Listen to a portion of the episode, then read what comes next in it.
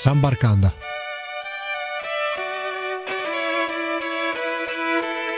Ciao a tutti amici di San Barcanda e benvenuti a questa nuova puntata. Oggi, come avete visto dall'introduzione, andiamo a conoscere Timor Est, un paese che è un vero e proprio coriandolo nel mezzo dell'Indonesia, una nazione indipendente che non è facile da vedere a occhio nudo in una mappa del mondo, anzi è quasi impossibile, è un piccolo territorio di 19.000 km quadri situato sull'isola di Timor, un'isola eh, dalla superficie di 30.000 km quadri ed è un'isola che è divisa in due, da una parte l'Indonesia e dall'altra per l'appunto Timor Est ed è una nazione indipendente dal 2002, la sua capitale è Dili e la maggioranza della popolazione è di religione cattolica e parla una sua lingua nazionale chiamata Tetum, di origine malio-palesiana. Come ho detto, è il primo paese divenuto indipendente del nuovo millennio nel 2002 a seguito degli scontri che per anni caratterizzarono eh, il paese, la sua società, da una parte gli indipendentisti e dall'altra l'esercito eh, indonesiano, che dopo conosceremo meglio. Ecco, poi eh, mano a mano che proseguiremo con le domande, conosceremo ulteriori informazioni di questo eh, paese che fino al 2002 apparteneva all'Indonesia, un paese a maggioranza islamica mh, a occidente e prevalentemente protestante a oriente. E ho il piacere di avere ospite qui con noi eh, il signor Emanuele Giordana, giornalista ed ex presentatore di Radio Tremondo, quindi è un giornalista grande esperto di politica internazionale, soprattutto di Asia, e collabora con diverse testate, tra queste l'Espresso Internazionale, il Manifesto, Rai News 24 e ha scritto anche diversi saggi sull'Asia. Tra questi ricordiamo eh, Tibet, lotta e compassione sul tetto del mondo, Afghanistan, il crocevia della guerra alle porte dell'Asia e un libro che si sta aggiornando dopo quasi vent'anni, La scommessa indonesiana, che sta scrivendo in collaborazione con Guido Corradi, che avevamo avuto ospite mesi fa qui a San Barcanda, ed è anche il direttore editoriale di Atlante delle Guerre eh, assieme a Raffaele Crocco. Buongiorno signor Giordana e grazie di essere ospite qui con noi. Grazie a voi e buongiorno agli ascoltatori. Dunque, abbiamo mh, detto alcune informazioni di rilievo su uh, Timor Est, ma non è stato detto che si tratta di un'ex colonia portoghese fino al 1975. Ecco, prima di immergerci nell'universo di mh, Timor Est e della sua storia, quando apparteneva al Portogallo, cioè prima del 1975, era una normale provincia appartenente a Lisbona o godeva di una sua autonomia? Ma i portoghesi avevano dire, una politica di centralizzazione ma anche di autonomia delle loro province d'oltremare.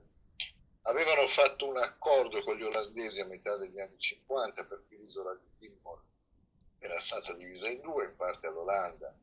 e in parte al Portogallo e lì c'era stato diciamo, un accordo tra il governatorato locale che era da Lisbona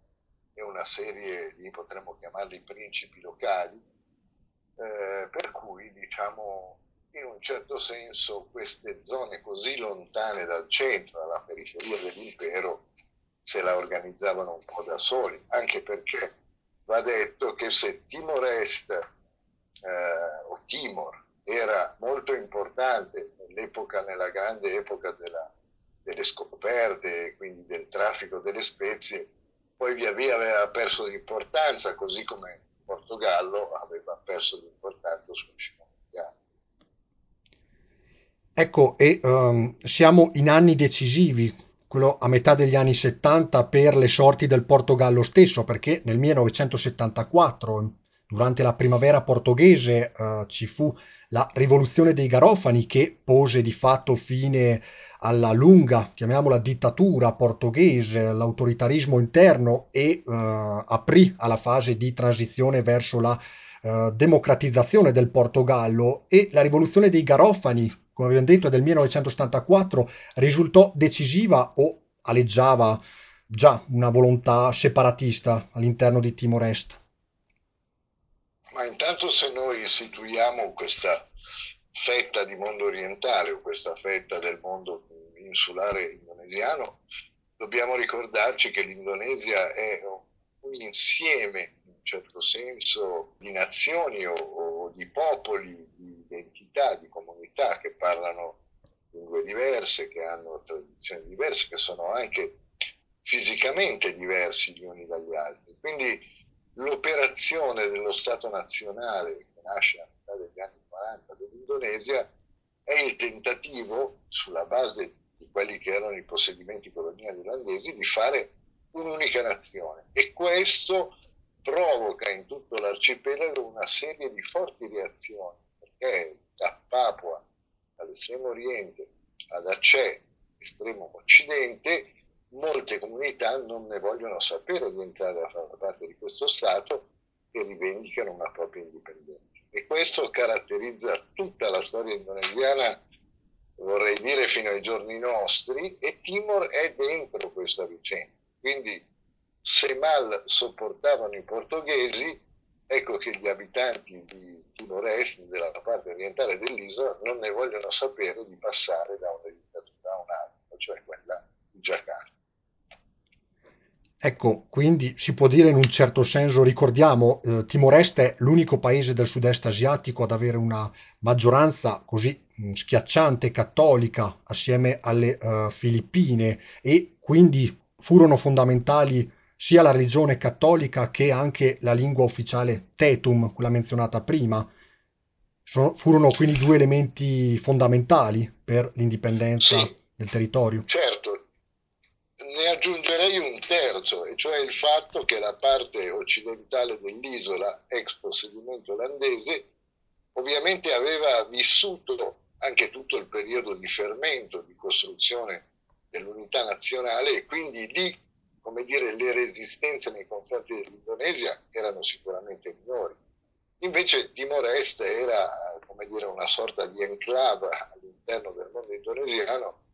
e quindi non si sentiva di far parte di questa nuova scommessa istituzionale, voleva la sua indipendenza, anche se in un certo senso avrebbe forse avuto più senso che tutta l'isola diventasse indipendente, ma la storia l'aveva ormai divisa in due e quindi fu questa parte orientale che una volta liberatosi dal gioco di Lisbona, come dire, scoperchiò una pentola in ebollizione e lì cominciò diciamo, la resistenza, soprattutto dopo che la parte ex portoghese fu invasa militarmente dagli inglesi. Guardando un po' la mappa, come strutturata oggi Timor-Est, possiamo notare la parte vera e propria dove si trova anche la uh, capitale Dili, però poi c'è anche una porzione di territorio exclave fuori dal territorio principale chiamata Ecusse, che è confinante solo con uh, l'Indonesia, se vogliamo essere precisi, con la regione di Nusa Tenggara orientale. Oggi è questo exclave poco popolato, ma uh, fu anche uno dei più martoriati, non è così? E la cosa bizzarra è che Ecusse, perché uno altrimenti non, non si spiegherebbe il perché di questa sorta di anomalia geografica, fu il primo luogo su cui puntarono i portoghesi per il loro commercio e fecero venire tutta una serie di persone da altre zone dell'arcipelago proprio perché eh, quello era diventato un porto fondamentale. Quindi i portoghesi, quando si misero d'accordo con gli olandesi sulla divisione dell'isola, vollero a tutti i costi conservare Ecussi, che dista però dalla eh, Timor-Est propriamente detta, mi sembra un'ottantina di chilometri, quindi uno deve fare una strada in un territorio in un certo senso ostile o altrimenti prendere un ferry che collega via mare queste due porzioni del paese che è quello un po' che caratterizza anche un altro microstato del sud-est asiatico, di cui anche facemmo una puntata tempo fa, il Brunei, anche quello diviso in due territori che, mh, collegati per forza di cose attraverso un paese estero. Certo, eh, il caso del Brunei è un caso particolare perché poi si trova, come dire, schiacciato dentro due porzioni della Malaysia, due stati federati della Malaysia e con tra l'altro anche tradizioni molto diverse, anche ricchezze molto diverse, perché il Brunei è un paese ricchissimo, cosa che potrebbe verificarsi anche per Timor Est, perché Timor Est in realtà possiede dei giacimenti di energia sotto il mare a 400 km dalla costa che potrebbero, già in parte lo fanno, ma potrebbero disegnare un grande futuro di sviluppo. E prima di passare proprio all'analisi, al racconto dell'attualità, torniamo a quel 1975, nel mese di novembre mh, fu dichiarata l'indipendenza, ma pochi giorni dopo l'esercito indonesiano inviato da Giacarta occupò eh, la eh, zona. E cosa temeva esattamente Giacarta? C'era un po' in ballo il gioco, chiamiamolo così, della guerra fredda? Ma c'erano tanti elementi che gioca- giocarono a favore di questa decisione. Il primo era che l'Indonesia temeva, per quel che riguarda la politica interna, che la creazione di uno Stato indipendente al suo interno, all'interno del suo mondo insulare, sarebbe servito da esempio agli altri separatisti e quindi era una cosa che Giacarta non poteva. Nello stesso tempo c'era il grande gioco della guerra fredda, quindi da che parte si sarebbe schierata la nuova Timor-Est? E se avesse preso esempio dalla rivoluzione dei Garofani sarebbe potuta diventare un nemico magari favorevole all'Unione Sovietica, favorevole alla Cina, anche perché il movimento indipendentista che si era eh, comunque sviluppato, che poi prese forza dopo il 1975, era di orientamento marxista e quindi diciamo era una cosa che gli indonesiani non potevano permettere per molti motivi. Naturalmente bisognava, come dire, un po' chiedere il permesso ai loro padrini, che erano gli Stati Uniti, i quali avevano appoggiato la dittatura di Suarto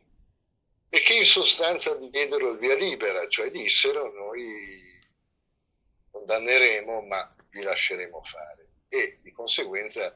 gli indonesiani con questa garanzia data dagli Stati Uniti, sapendo, immaginando che né l'Unione Sovietica né la Cina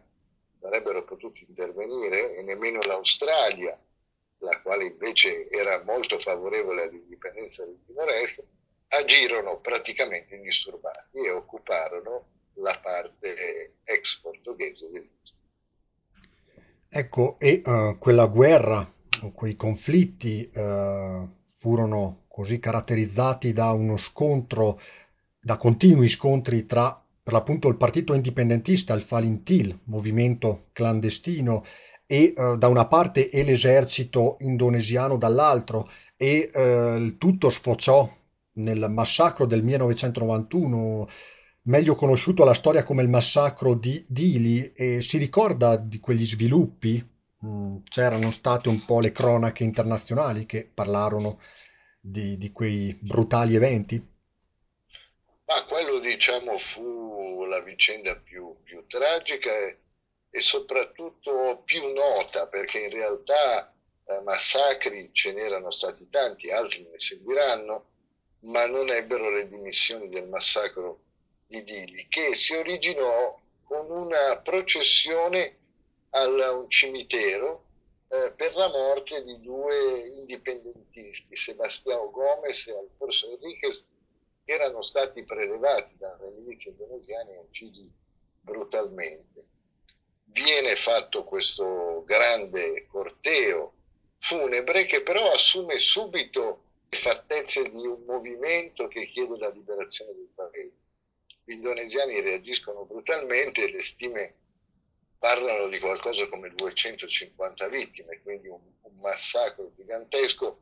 sotto gli occhi di un'opinione pubblica attenta in quel momento perché eh, prima del massacro di Dili ci doveva essere,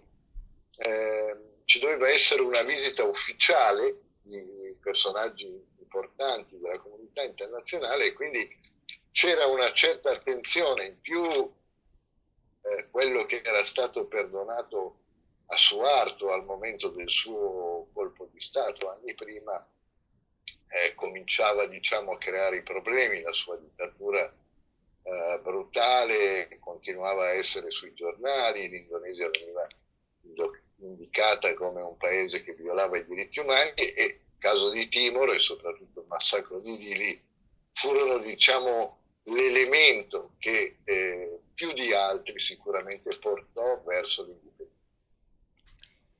Ecco, è eh, stato citato eh, Suarto da non confondere con il predecessore eh, Sukarno e Suarto morì nel 1998, era in carica dal 1967, secondo presidente nella storia eh, dell'Indonesia e proprio quel 1998 risultò decisivo ai fini del futuro stesso di uh, Timor Est, tant'è che nel 1999 fu indetto il fatidico referendum vinse in maniera piuttosto schiacciante il uh, sì, però per tre anni ci fu una presenza da parte dell'ONU con diversi osservatori che uh, doveva un po' garantire l'ordine e le cronache di quei tre anni parlavano di uh, continua violenza o erano più scontri sporadici? No, era una, una forma continua di violenza organizzata dagli indonesiani in forma diciamo segreta attraverso degli squadroni che agivano del tutto illegalmente, perché in realtà dopo la morte eh, di Suarto che tu hai appena ricordato, qualcosa cambia in Indonesia perché il limite di sopportazione anche della corruzione che legava la famiglia di Suarto a dei grossi imprenditori e che faceva eh, della sua famiglia personaggi con una ricchezza spropositata, aveva cominciato a dare fastidio anche nei vertici dell'esercito, tant'è che Suarto, la caduta di Suarto, che è una caduta non violenta, perché ci sono manifestazioni di piazza, ci sono anche dei morti, ma non c'è un bagno di sangue, si deve al fatto che i suoi generali, gli stessi generali che Suarto aveva utilizzato anche per reprimere Timor-Est, lo abbandonano e eh, quando eh, Suarto cade, si ritira in sostanza e poi morirà eh, tranquillamente a casa sua, meglio in un letto d'ospedale, ma insomma a casa sua, eh, viene sostituito dal vicepresidente Abibi, che è un personaggio eh, che non ha ovviamente lo stesso carisma di Suarto, ma che però è l'uomo che decide di consentire Questo a molti indonesiani, alla parte più nazionalista degli indonesiani, non piace e nonostante il referendum vinto nel 99 ci sono appunto questi tre anni di transizione in cui continuano le violenze in forma diciamo illegale e segreta appoggiandosi a delle formazioni pro-indonesiane all'interno di Timor che vengono fortunatamente controllate dalla, da una presenza internazionale Nazioni Unite che riescono diciamo, a contenere questo possibile ritorno a una svolta autoritaria che riportasse Timor-Est indietro nel tempo contraddicendo la volontà popolare del referendum, cosa che non succederà, però ci vorranno tre anni di continue violazioni, di, di uccisioni, di scomparse di persone. E anche per i giornalisti in quegli anni che lì uh, Timor-Est si recavano per documentare e testimoniare i fatti, non era, innanzitutto non era facile l'accesso per un giornalista, ma allo stesso tempo non era neanche facile reperire tu, tutti quei documenti da riportare a casa, tanto che anche per un giornalista australiano, per esempio, parliamo di un paese situato a 800 km a nord dell'Australia, non era facile riportare le immagini a casa di qualche evento, insomma, finito nel sangue. No, era molto complicato e tra l'altro i giornalisti australiani hanno svolto forse la parte più importante, per esempio Gigio Leaf era un giornalista australiano che prima del massacro di Dili la sua presenza in questa delegazione di cui parlavamo prima fe- la fece fallire proprio perché gli indonesiani si opponevano alla presenza di Gil nell'isola proprio perché lo ritenevano favorevoli agli indipendentisti. Di conseguenza ci sono stati episodi, come dire, anche eroici di giornalisti che sono stati a Timor-Est sia precedentemente sia in questo periodo di transizione per documentare con, con gli scritti, con le fotografie, con i video quello che realmente avveniva. Ecco, e eh, poi dal 2002 Timor-Est eh, è quindi indipendente e ehm, il dopo come, eh, come partì la- questa nuova nazione, questa giovane nazione dal 2002? Fu inclusa all'interno di paesi ehm, da terzo mondo o conobbe subito un buon livello di sviluppo? No, non conobbe un buon livello di sviluppo, in un certo senso partì bene perché c'era anche un premio Nobel, Horta, che fu presidente, poi c'era un personaggio come Shanana Gusmao che era stato il capo della guerriglia, era ritenuto una sorta di eroe, ma poi le cose si sono molto complicate e anche all'interno del partito di governo, eh, del Fretilin, eh, diciamo della ex guerriglia, si sono creati dei dissapori, dei dissidi, dei giochi di potere che continuano ancora oggi. E questo è è era, era, ed è ancora un paese molto povero che non ha praticamente risorse se non appunto questa, questa piattaforma eh, energetica su cui poi eh, possiamo ritornare. Ma la partenza fu difficile anche perché eh, la cosa importante per Timor sarebbe stata l'ingresso all'interno dell'ASEAN, cioè dell'associazione regionale che raccoglie dieci paesi del sud-est asiatico, c'è dentro anche il Brunei, insomma,